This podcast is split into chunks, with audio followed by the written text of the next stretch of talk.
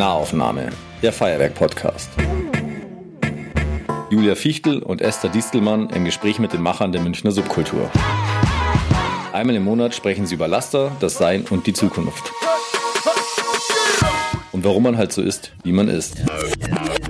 Klick nahaufnahme.feuerwerk.de Herzlich willkommen zur vierten Ausgabe von der Nahaufnahme. Achtung, wir haben uns umbenannt. Wir heißen jetzt Nahaufnahme. Das ist unsere vierte Folge. Wir freuen uns sehr darüber. Seit einem Jahr sind wir hier am Start und wir sind Esther Distelmann und Julia Fichtel und wir führen eben immer ein Gespräch mit einer interessanten Person aus München. Und heute, ich freue mich schon sehr darauf, ich muss in der dritten Person jetzt erstmal über dich sprechen.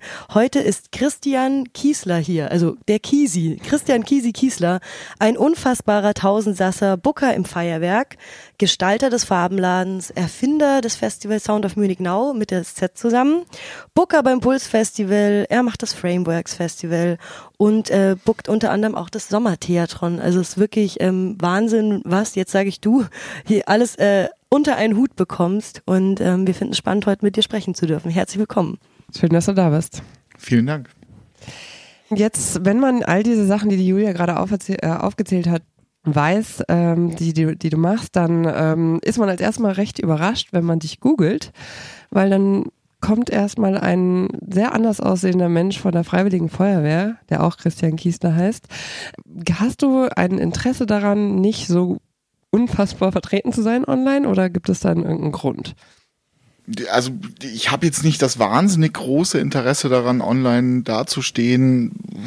Ich hab da, tu da jetzt aber auch nicht aktiv was dagegen, dass es nicht passiert. Ähm, ich bin wie gesagt Veranstalter und stehe hinter der Bühne und nicht davor und finde das eigentlich auch ganz gut so. Nur trotzdem sind es ja einfach so unfassbar viele Projekte, die auch so wahnsinnig viele Leute in München betreffen dass es irgendwie, ich weiß nicht, dass es eigentlich fast komisch erscheint, dass das nicht äh, öfter irgendwo steht. Also sagst du dann nicht manchmal bewusst so, nee, lass mal mich raus oder wie läuft das?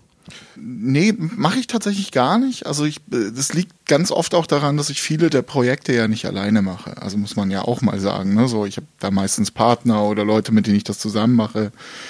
Das Theatron ist eine, ist eine Arbeit, wo ich glaube, äh, acht Leute zusammenarbeiten. So, das ist, also ich bin da nicht alleine und ich habe einfach kein besonders starkes Interesse, da jetzt irgendwie die Frontfigur zu sein. Und es reicht tatsächlich, wenn man einfach hin und wieder mal nichts sagt. Dann taucht man auch nicht so auf. Ist, ich fand das immer ein bisschen angenehmer. Also ich finde es auch insgesamt ein bisschen angenehmer, dass man halt nicht auf der Straße erkannt wird. Also ich finde das schon auch ganz geil, dass ich jetzt nicht von jedem angequatscht werde, du bist ja der und der oder so. Also alle wissen, wer du bist, aber inkognito. Aber nur inkognito, genau. Ja, das ist auch total super, weil mich ja auch wirklich niemand mit meinem richtigen Namen kennt. Also ich bin praktisch sogar, also ich bin auf Facebook, ich mache da auch ganz viel und tu da auch ganz viel rum. Aber es ist tatsächlich so, dass niemand äh, checkt, dass Christian Kiesler Kisi ist. So, also Perfekt. Das wäre auch ein richtige, richtiger Spagat fast. Genau, aber da wir das jetzt nicht einfach so stehen lassen können, weil wir hier die Nahaufnahme sind, haben wir uns jetzt auch ähm, neuer Name, neue Sache, die wir uns überlegt haben. Und zwar äh, wollen wir jeden, den wir hier zu uns einladen, ein bisschen genauer kennenlernen und mit dem über Dinge sprechen, die ihm wichtig, ihr wichtig sind. Und ähm, da haben wir uns jetzt drei Kategorien überlegt. Die eine heißt Zeit, die andere heißt Laster und die dritte heißt Sein.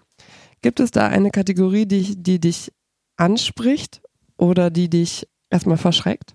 Und daraus musst du dann übrigens ein Zettelchen ziehen. Das dachte ich mir schon, aber also natürlich ist es sofort das Laster, was mich anspringt. Sehr schön, ist auch ein bisschen meine Lieblingskategorie. Ich spreche gerne über Zeit, aber wir können mit Laster anfangen. Zieh doch mal einen Zettel. Und wieso spricht dich die Kategorie überhaupt so an? Das wäre ja schon mal das erste ja. Interessante. Naja, ist ja mein Job. Also, ne, so, es geht ja darum, irgendwie Leuten am Ende am Abend irgendwie, also ich veranstalte Konzerte und Partys so. Und wenn man das macht, da geht's viel um Laster, da geht's viel um Feiern, da geht's um Spaß haben. Und ich verbinde Laster ganz oft eigentlich auch mit Spaß haben. So. Also positive Konnotation eigentlich. Definitiv, ja. Mhm. Dann schauen wir mal.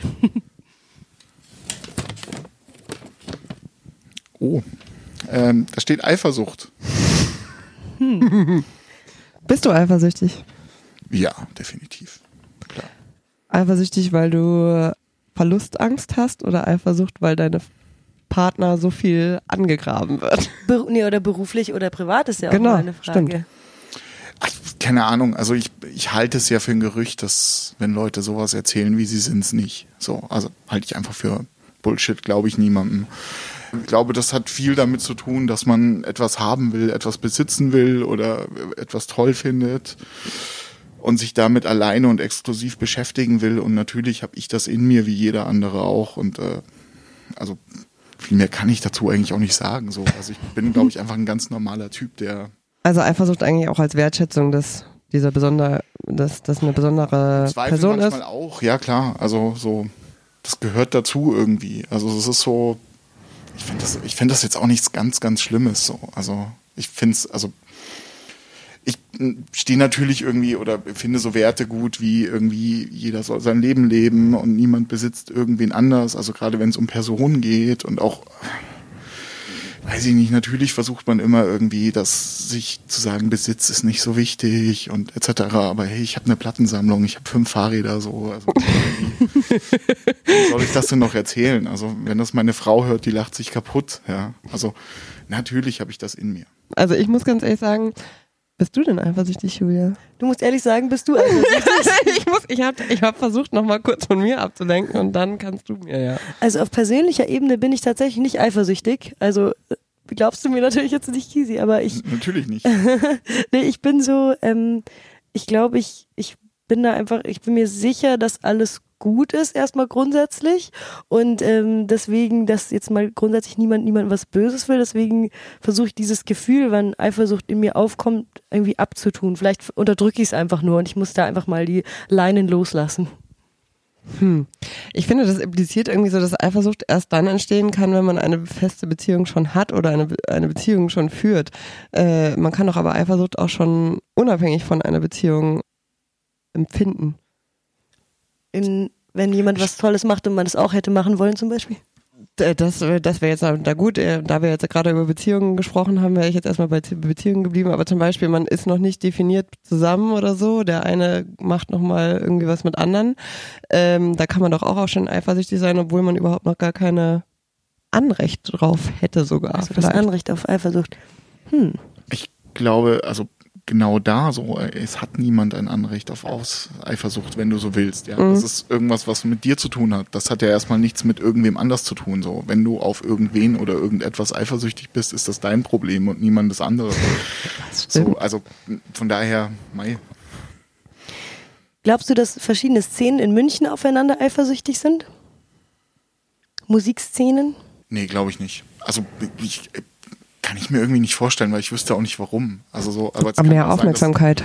dass ich das einfach nicht kapiere. Aber ähm, nee, nee, glaube ich jetzt nicht, weil eigentlich ist München so winzig, dass sich immer irgendwie ein gewisser Anteil an Leuten dann auch kennt und auch besser kennt und eigentlich auch zusammenarbeitet. Also so, nee, nee, glaube ich nicht. Also auch, auch, also sowohl musikalisch als auch in der Kunst, als auch, also ich hätte es jetzt so noch nicht erlebt, wenn ich ehrlich bin. Und du musst das wissen, weil du mit sehr vielen Leuten immer zu tun hast. Also das hättest du bestimmt mal gossipmäßig mitbekommen. Ja, Weißt du denn, wann du das letzte Mal eifersüchtig warst?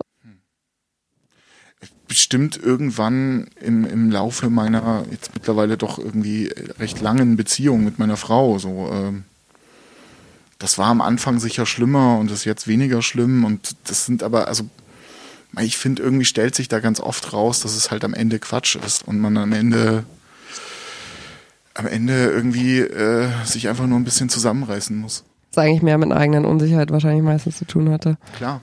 Also, Ja. Und immer wenn man an den Punkt kommt, man kann das unterdrücken. Und es ist auch gut, wenn man das dann mal wegdrückt. So, es ist nicht so wichtig.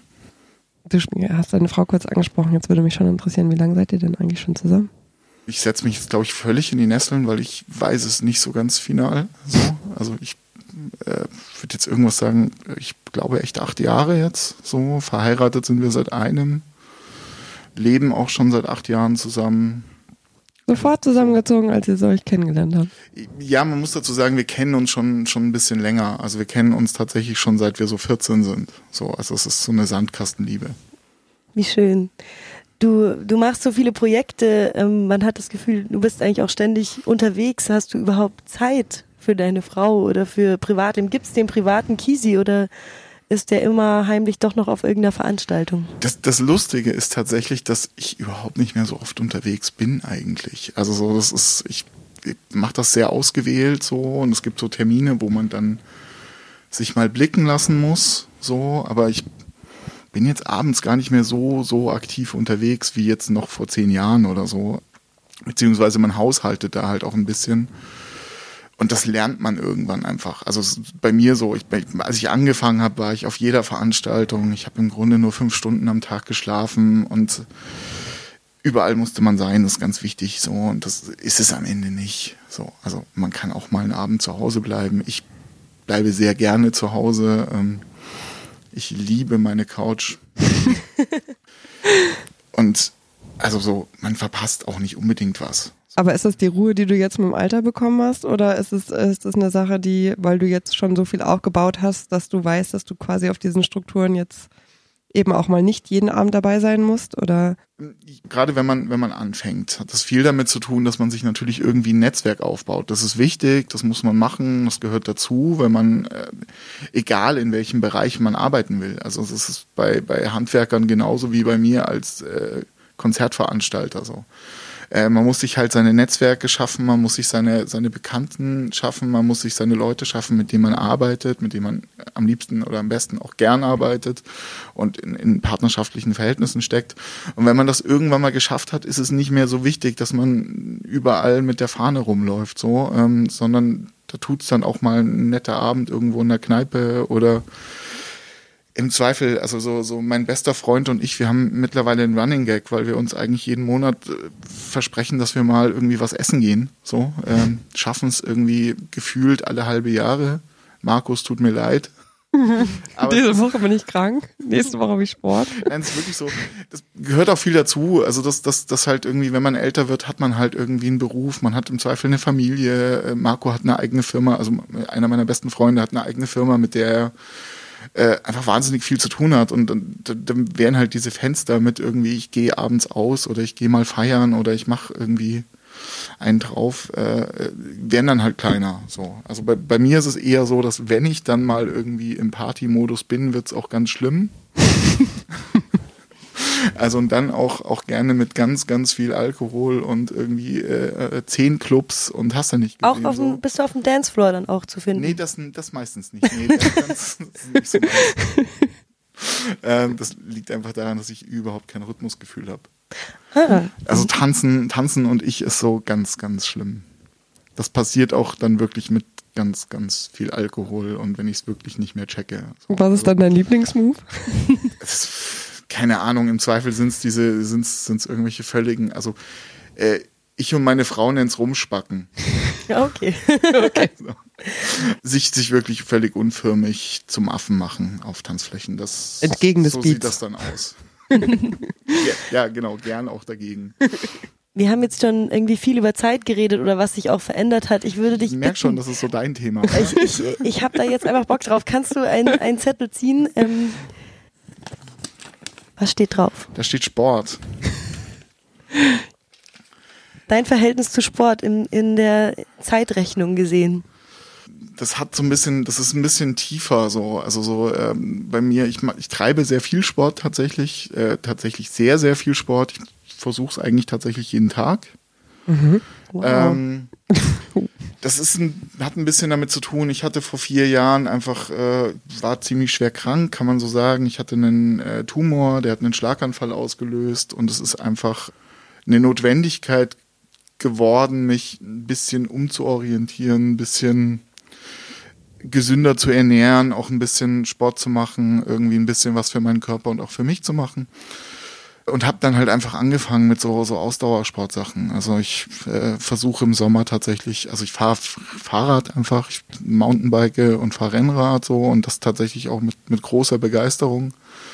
Leider ist es gerade so ein bisschen frustrierend, weil die Kondition über den Winter sehr gelitten hat, aber ich bin dran. Das wird wieder, hoffentlich.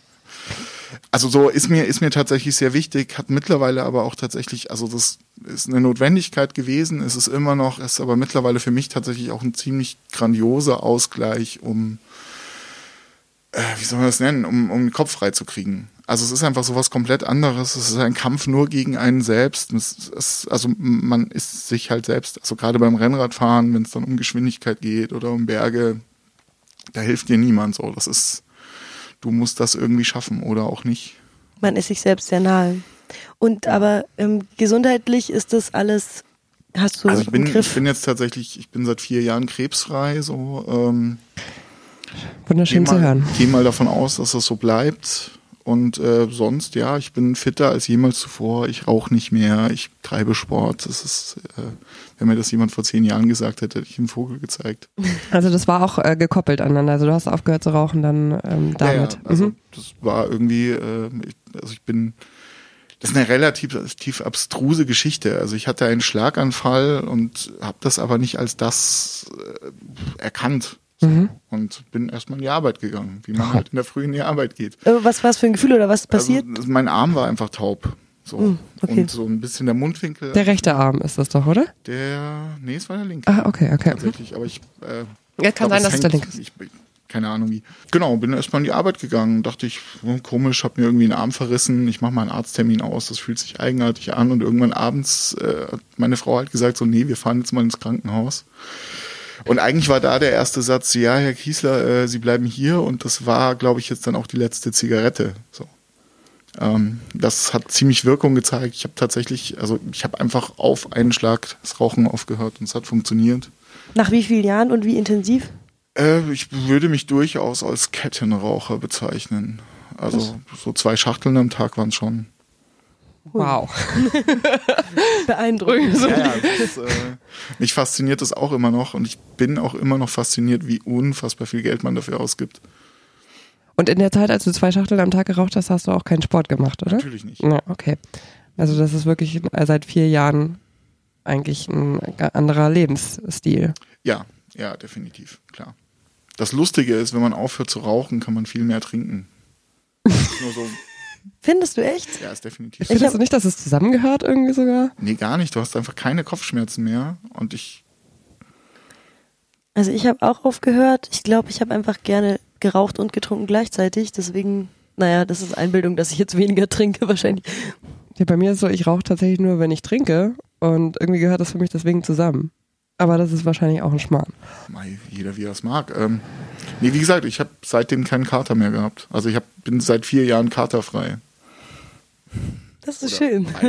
Ich nicht. Hat das bei dir auch geklappt, Julia? Ich bin aber ja erst seit einem halben Jahr rauchfrei, deswegen weiß ich nicht. Vielleicht sind es noch Nachwehen von dem Nikotin, was noch durch meine Blutbahnen fließt oder so. Ähm, Jetzt interessiert mich noch ganz kurz ähm, der andere, also du hast gesagt, du machst Ausdauersport, Sachen, das ist dann äh, Fahrradfahren, aber jetzt im Winter, was hast du dann gemacht? Im Winter sitze ich meistens auf irgendeinem Spinningrad oder Stepper und äh, latsch vor der Arbeit mal irgendwie ins Fitnessstudio. Du sagst vor der Arbeit, du arbeitest ja fest im Feuerwerk. Seit wann und wie kam es dazu? Und ähm, ja, wie, wieso bist du nicht selbstständig? So viele Fragen. So viele Fragen auf einmal. Okay, ich sortiere es mal. Äh, ich, tatsächlich hatte ich nie vor, Profi-Konzertveranstalter zu werden. Das war überhaupt nicht der Plan. Also der Plan war, äh, ich studiere jetzt mal soziale Arbeit und ich brauche einen Praktikumsplatz und ich kannte den Matze, also ich, ich habe immer irgendwie mit Kultur und Konzerten zu tun gehabt und habe das immer irgendwie gemacht, aber also ich bin im Feuerwerk gelandet, ganz klassisch über ein Studiumspraktikum und bin halt hier geblieben.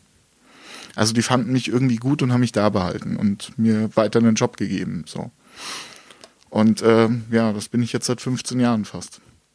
Da wir ja alle drei Feuerwerker sind, die wir hier sitzen, äh, gab es auch mal eine Situation, in der ich in deinem Zimmer vorbeigelaufen bin, weil wir gerade über über das Sein sprechen äh, und das Feuerwerk-Sein und ähm, Nee, wir reden über Zeit. schon klar, da, warte, ich- mein Bogen, der kommt gleich. Oh. Noch so einen Zettel ziehen. nee, nee.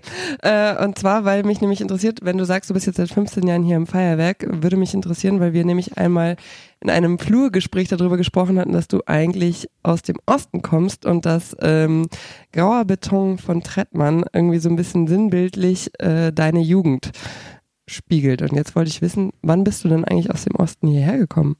um das, um das ein bisschen zu relativieren, ist nicht ganz meine Jugend, aber es sind natürlich Bilder, die ich durchaus kenne und gesehen habe. Und also Trettmann hat da auf jeden Fall Erfahrung drin, würde ich jetzt mal sagen, und hat das sicher auch erlebt.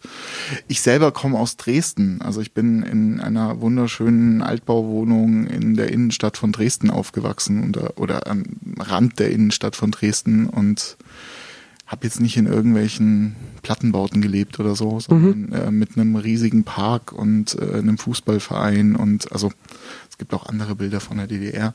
Ähm, ich bin mit neun Jahren nach, nach München gezogen mit meinen Eltern. Also ganz einfach, mein Vater hat hier in München einen Job gekriegt und wir sind dann hierher gezogen. Also ich und mein Bruder und meine Mutter und mein Vater und irgendwann in Gauting gelandet. Zuerst in Kreiling, dann in Gauting und ja, seitdem bin ich hier.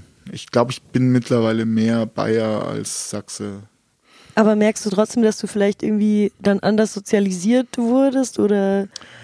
Ich bin mit Sicherheit anders sozialisiert. Also weil ich, allein weil ich schon die, den Kindergarten, die erste und die zweite Klasse, ich war auch Thelmann, also ich war Pionier, so Jugendpionier. Ich, ich, ich habe sogar noch den Ausweis, ich weiß noch nicht mehr genau, ob das, da gab es verschiedene Titel und Stufen, so, so wie in Computerspielen.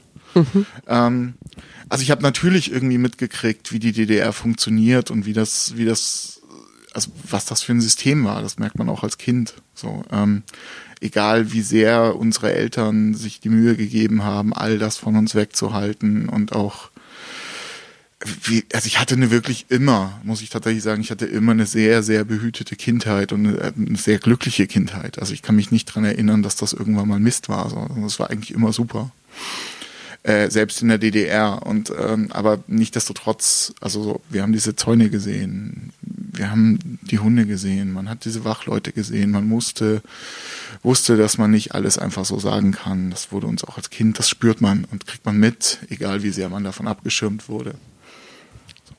Und trotzdem, dann warst du in München, hast du irgendwann mal überlegt, nochmal nach Dresden zu ziehen oder bist du da manchmal, ähm, also ist das so ein, so ein Jugend- oder Kindheitspunkt, wo du dann auch gerne mal zurückkehrst oder? Nicht? Lustigerweise, ähm, ich war vor, ja, irgendwie vor drei Jahren mal wieder in Dresden, einfach so ein Wochenende, weil wir Opernkarten für die Semperoper geschenkt gekriegt haben. Und schon, also es ist eine schöne Stadt, es ist wirklich eine schöne Stadt. So politisch finde ich sie gerade eine ganz schwierige Stadt.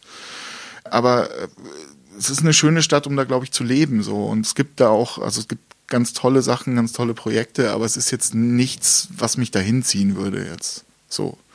Ich habe noch, äh, ich habe drei Cousins und eine Cousine, die noch in Dresden leben.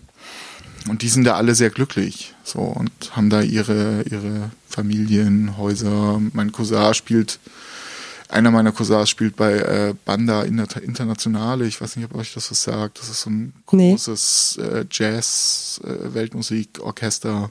Äh, oh. Äh, veröffentlicht lustigerweise hier bei Trikont in München. Okay. ähm, Genau, ganz großartige Band, hat sich wahnsinnig intensiv auch äh, in, in, der Flüchtlingsthematik einfach für Flüchtlinge eingesetzt, für äh, gegen Rassismus. Und das in Dresden ist auf jeden Fall auch eine andere Nummer. Äh, muss man auch immer sagen. Aber also zurück zum Thema, mich, mich nee, mich zieht nichts nach, nach Dresden. Mein Lebensmittelpunkt ist hier in München, meine Frau ist hier in München, meine Familie ist hier in München oder der Großteil meiner Familie und auch mein, mein berufliches Umfeld und meine Freunde und so sind alle hier. Also. Dann kommen wir mal zurück zu unseren Kategorien hier, würde ich sagen. Und da ist jetzt noch eine, die ungezogen steht. Design-Kategorie. Würdest du dich da? Ich nehme einfach das erste. Ich hoffe, ihr habt gut gemischt.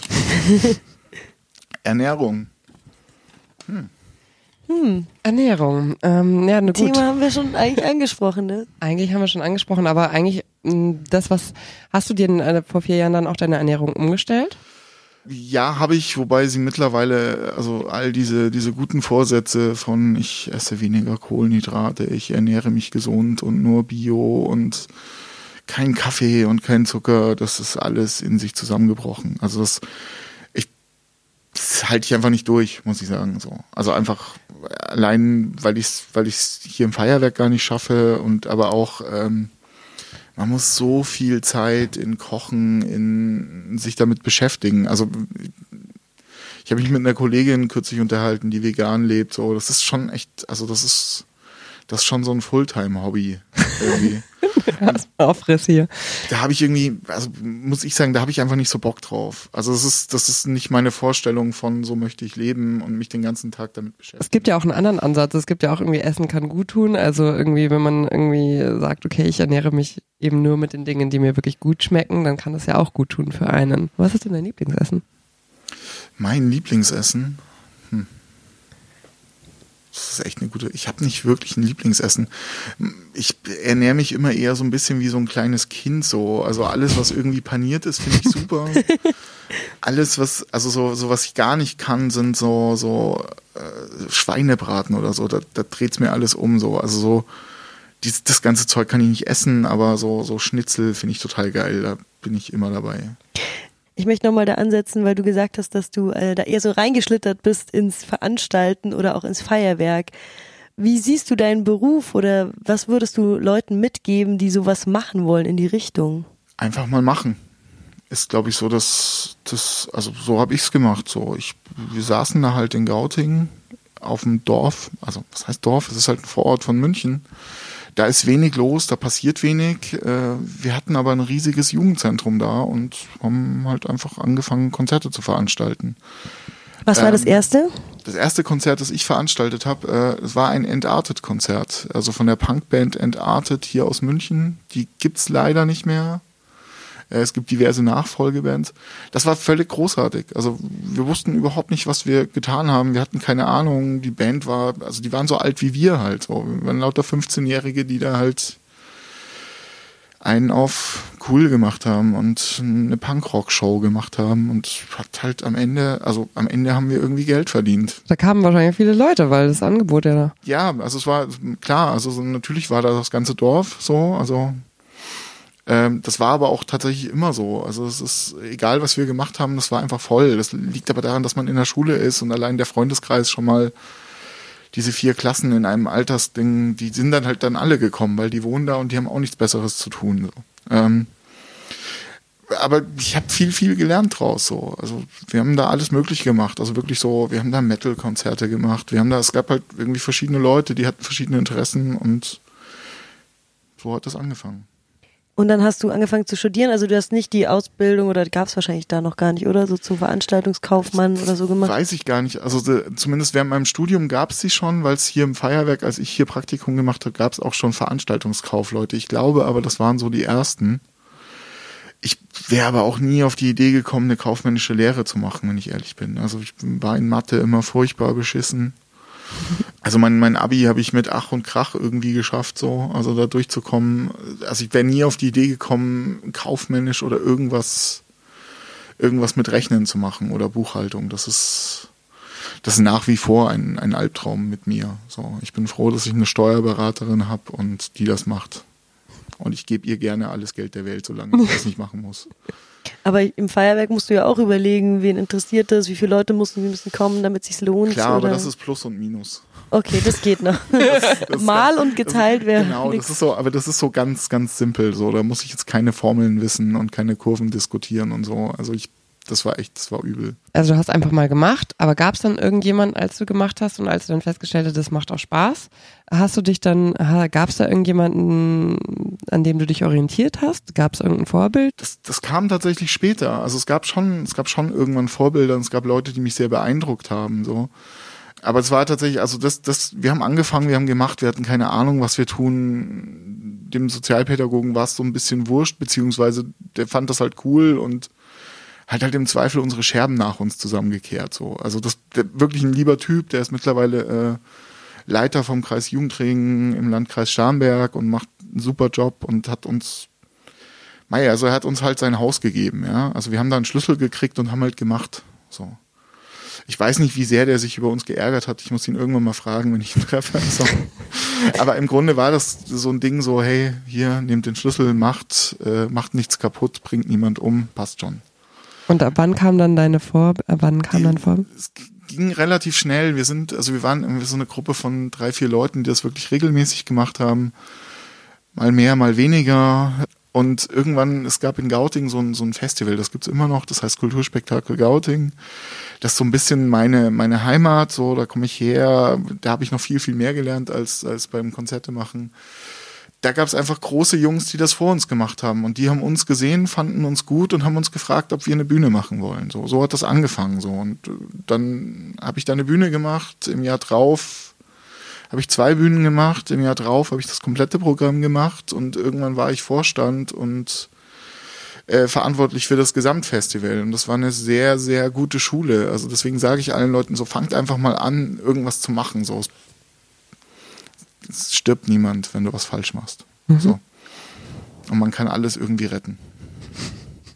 Ja, so nimmt man dich in München auch immer wahr als jemand, der da total viel Motivation und Mut auch hineinlegt in Leute. Und das ähm, ist mal als großes Kompliment an dich. Das ist echt großartig, weil das viele Leute wahrnehmen und deswegen eben auch, wenn man bei, bei Google äh, Christian Kiesler, den äh, freiwilligen Feuerwehrmann findet, ähm, ist es halt genau anders in der, in der Mund-zu-Mund-Propaganda und in, genau, in den ganzen Szenen und alle Leute, die sich hier bewegen, kennen dich. Also das ist schon toll. Deswegen haben wir dich auch eingeladen, als jemand, der einfach, ähm, ja, dass diese Szene und alles, was hier passiert, mitprägt. Gab es denn mal eine Situation, in der du, also quasi vielleicht auch an einem Anfang, in deiner Anfangszeit, wo du jemanden mal um Rat gefragt hast, du sagst zwar, es stirbt niemand, also natürlich stirbt niemand, aber ich meine, wenn man jetzt irgendwie mal ein Konzert veranstaltet und kommt niemand, ist ja wahrscheinlich auch nicht so schön oder äh, ein Konzert veranstalten und ähm, es hat niemand mitbekommen, ist auch nicht, nicht so gut. Gibt's da, hattest du da irgendjemanden? Ja, klar. Also wie gesagt, so in diesem Freundesgeist gab es einen, einen, einen Herrn, der hat äh, eine Tontechnikfirma gehabt. So, der war natürlich immer, also die haben halt vor uns schon Partys gemacht, auch so Riesendinger im Kunstpark. Ich habe ganz oft auch für den gearbeitet dann irgendwie. Also es hat, es hat sich halt Kreis geschlossen, also bis hin zu, ich habe für irgendwann mal, es waren glaube ich, ein, ich bin mir ziemlich sicher, dass es ein Stones-Konzert war, aber ich bin mir nicht mehr sicher, wann das war Bodenplatten im Olympiastadion verlegt. So, ne? Also das, das, wo man den Rasen schont und so. Wirklich ein ganz, ganz beschissener Job. So, aber man konnte halt das Konzert umsonst angucken. Solche Sachen haben wir ganz viel gemacht. Äh, oder irgendwie LKWs B und entladen und so. Also für diesen Ton. Und der war natürlich immer, also wenn man irgendwie ein Rad braucht, ist auch immer noch so. Ähm, wenn man irgendwie ein Rad braucht, kann man den schon fragen. Also der, der macht das immer noch, äh, ist mittlerweile, glaube ich, sogar im Gemeinderat in Gauting. Hm ein, also kann man auf jeden Fall. Also so solche Leute, Leute gab es immer. Es gab die, die älteren Leute vom Kulturspektakel, die wir immer auch fragen konnten, die auch immer. Weil das ist halt sehr familiär. Das war eine sehr kleine kleine Gruppe so und also bis hin zu, dass die Bürgermeisterin von Gauting, die mochte uns einfach irgendwie. So, die fand uns irgendwie gut und ich erinnere mich dran, wir haben irgendwie mal in einem Jahr wirklich, äh, da hat es einfach drei Tage geregnet und wir haben ein ganz furchtbares Miese, Minus kassiert.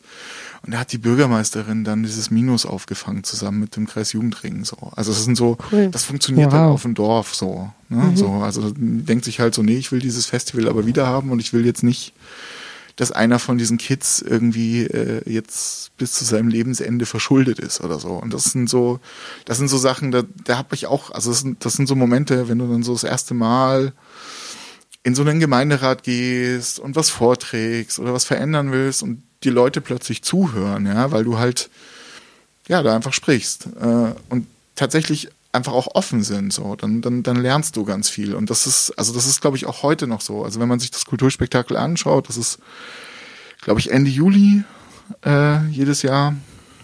Ich glaube, das Wochenende vor den Ferien ist es dieses Jahr. Und das ist, also das, ist wirklich, das ist so ein Festival, das, das, ich bin da wirklich Fan von, nach wie vor, so, auch wenn ich dem lange, lange entwachsen bin, so es ist eine wahnsinnig gute Schule, in der man A lernt, mit anderen zusammenzuarbeiten. Man kann ganz viel kulturell lernen. Man kann aber auch so ganz blöde Sachen lernen, wie äh, Demokratie funktioniert. Ich kann jederzeit einen Antrag an diesen Gemeinderat schreiben. Ich kann jederzeit meinen Mund aufmachen, was sagen. Und wenn mir was nicht passt, muss ich mich halt drum kümmern. Das, das ist, glaube ich, was, was, was ich halt so mitgekriegt habe, so dadurch. Und das äh, tatsächlich immer also ich denke da wirklich auch, auch mit, mit so einem, mit so einem, ich habe da wirklich ein ganz, ganz gutes Gefühl bei diesem Ding. So, das ist ein, das ist ein Projekt, das stammt aus einer ähnlichen Zeit wie das Feuerwerk auch. Es ist eine ähnliche Idee dahinter. Es ist nur einfach, es hat sich nie professionalisiert, sondern es ist immer noch einfach ein, ein, ein Ehrenamtsprojekt so. Es ist mega professionell, was die da machen. So. Also ich bin total begeistert, was die da mittlerweile aufziehen. So. Also die sind viel besser als wir damals, muss man auch ganz ehrlich sagen. So. Gegen die Jungs, die da irgendwie, die haben da eine LED-Wand selber gebaut. Also völlig irre. Ja. Äh, gegen die waren wir, waren wir blutige Amateure und Anfänger. Also mhm. tatsächlich geil. Und ich freue mich, also über solche Projekte, das ist tatsächlich auch was, wo, wo ich mich immer drüber freuen werde. So. Das finde ich interessant, also wie du quasi politisiert wurdest, dadurch, dass du im, im Mikrokosmos Scouting das irgendwie gelernt hast. Also ich bin ja in München aufgewachsen, ich habe immer das Gefühl, bei uns war das doch eine ganz schöne Ebene weiter weg oder so. Wir sind da nicht so, ja, so natürlich herangekommen wie jetzt ihr. Das klingt echt super. Ja, klar. Also es war wirklich, also war die beste Schule meines Lebens. Also so auch, man muss dazu sagen, auch das Kulturspektakel hat mir äh, ich, ich, bin, ich bin nicht getauft und wurde trotzdem an einer christlichen Fachoberschule angenommen. So, weil der Rektor halt das cool fand, was wir da machen. So, ähm, will ich auch nicht vergessen. Ich war in Parsing auf einer Voss, auch ganz großartig. Und das sind so, das sind so Sachen, also so, so ein bisschen Engagement und so ein bisschen was selber machen einfach, äh, öffnet ganz oft ganz andere Türen, die man sich nicht vorstellt. Also wie, wie gesagt, so, das ist alles zu einer Zeit passiert, da hatte ich überhaupt nicht vor. Ich, ich war tatsächlich, ich wollte Sozialarbeiter werden, ganz klassisch. Ich habe da überhaupt nicht, also es war nie zur Debatte gestanden, dass man Profi-Veranstalter wird. Ich habe da, da habe ich nicht drüber nachgedacht. Ich, für mich war das immer Hobby und ich, also es war jetzt auch nicht Ziel, irgendwie im Olympiastadion die Rolling Stones zu veranstalten. Und wenn du jetzt an Heimat denkst, klingt so, als würdest du an Gauting denken. Wirst du vielleicht irgendwann zurückgehen? Du wohnst ja jetzt in München, äh, eher zentral. Ist es so, dass das vielleicht so ein Ding wäre? Also das ist, das ist äh, auch eine Diskussion, die wir in unserer Beziehung immer mal wieder führen. Also ich kann mir das für mich nicht vorstellen, wirklich gar nicht. So, also das die Stadt zu daran, verlassen oder wieder zurückzukehren? Die Stadt zu verlassen, auch die Stadt zu verlassen ist das eine. So, das, also das bedeutet mir wirklich viel. Ich wollte immer in der Stadt leben. Ich bin als Kind in der Stadt aufgewachsen, dann in den Vorort gezogen und als ich konnte wieder zurück in die Stadt gezogen. Momentan ist es so, dass ich das einfach brauche und auch wichtig finde. Und so eine Stadt ist natürlich schon ein anderer Input als jetzt das Land. So verstehe jeden, der aufs Land zieht. Ich verstehe jeden, der Kinder hat und aufs Land zieht. Das finde ich alles nachvollziehbar. Es ist vieles, vieles einfacher. Ich, ich brauche diesen urbanen Kontext, um, äh, um irgendwie, also es ist nicht so, dass ich jeden Tag in irgendein Museum gehen will. Aber die Tatsache, dass ich mir im Hinterkopf habe, dass ich es könnte, wenn ich es Macht wollte, unheimlich frei. Ja, Macht unheimlich frei. Das ist so ein, also das, das bedeutet mir sehr viel. Ich kann dir aber nicht sagen, ob das in zehn Jahren oder in 20 Jahren noch ein Thema ist. Ich will jetzt nicht unbedingt zurück nach Gauting ziehen, da war ich schon mal. So, also wenn dann ziehe ich irgendwie nach, äh, keine Ahnung. Starnberg. ja, wäre ganz geil. Ähm, nee, eher, also dann, dann, also wenn aufs Land, dann richtig aufs Land. Also dann auch nicht mehr mit S-Bahn-Anschluss, sondern dann schon mit richtig Land. Okay, nee, wir wollen aber, dass du noch ein bisschen hier bleibst. Ja, und weiter Stadt, äh, Gesellschaft, Kultur, Musiklandschaft prägst. Das ist wichtig für uns. Auf jeden Fall. Ähm, ich hätte noch eine abschließende Frage für dich, ähm, die wir jetzt immer am Ende unsere, unseres Podcasts stellen. Und zwar, was bedeutet München für dich? Boah, das ist, das ist eine schwierige Frage, weil ich, also ich, ich mag diese Stadt gern, ich lebe hier gern, ich mag die Leute nicht immer gern. So, das, das schwankt. Manchmal mag ich sie, manchmal mag ich sie nicht. Ich mag sie im Sommer lieber als im Winter. Das ist, also ich habe da, ich habe da so ein bisschen so ein ambivalentes Verhältnis zu dieser Stadt. So, ich finde ganz, ganz viel, was diese Stadt macht, super. Ich finde auch, die Stadt macht ganz, ganz viele Sachen richtig. Sie macht aber auch ganz, ganz viele Sachen falsch. So. Für jede Seite ein Beispiel wäre gut. Ja. also was, was diese Stadt richtig macht und was ich wirklich gern mag, ist, ist einfach so ein bisschen, bisschen dieses äh, Leben und Leben lassen, also diese ganze Kultur, die es hier einfach gibt. Der, der Biergarten als Sinnbild, Sinnbild dafür, dass jeder neben jedem sitzen kann und dass das hier in der Stadt möglich ist ich hatte wie viele andere, glaube ich, auch Tränen in den Augen, als die Flüchtlinge in München angekommen sind und sie am Bahnhof willkommen geheißen wurden. Das ist für mich der Teil dieser Stadt, den ich sehr, sehr liebe, so wo ich sehr, sehr dankbar war. Ich habe also wo, wo, wo, wo man einfach so, okay, dafür liebe ich euch, so das finde ich ganz großartig, dass das möglich ist. Äh, negative Beispiele sind dieser wahnsinnige Verwertungsdruck, der in dieser Stadt steht, dass man alles und aus jedem irgendwie Geld machen muss und das ist zum Teil, gibt es da eine Notwendigkeit für, weil man halt seine Mieten zahlen muss, was auch immer. Manchmal ist es aber einfach echt ganz komische Geldmacherei oder es ist, manchmal ist es einfach auch nur doof, so. Ähm, und dieser Verwertungsdruck macht, macht vieles Gute auch, auch echt schnell kaputt. Es ist egal, mit wem man redet, man redet am Ende dann doch immer um Geld oder über Geld, so. Also ich will das jetzt nicht kaputt machen, so. Es gibt Notwendigkeit, Geld zu verdienen, weil man seine Miete bezahlen muss, weil man eine Familie ernähren muss, was auch immer. Ähm, aber es ist, ich habe manchmal das Gefühl, dass hier niemand mehr irgendwas macht, weil es Spaß macht oder weil, weil man da Bock drauf hat, sondern man macht das immer irgendwie gleich mit so einem Karriereziel so. Und manchmal ist es ganz gut, das nicht zu haben. Also ich glaube, so mein Lebenslauf zeigt das ganz gut, dass das auch, also ich, ich habe wenig in meinem Leben geplant, viel ist einfach passiert. So.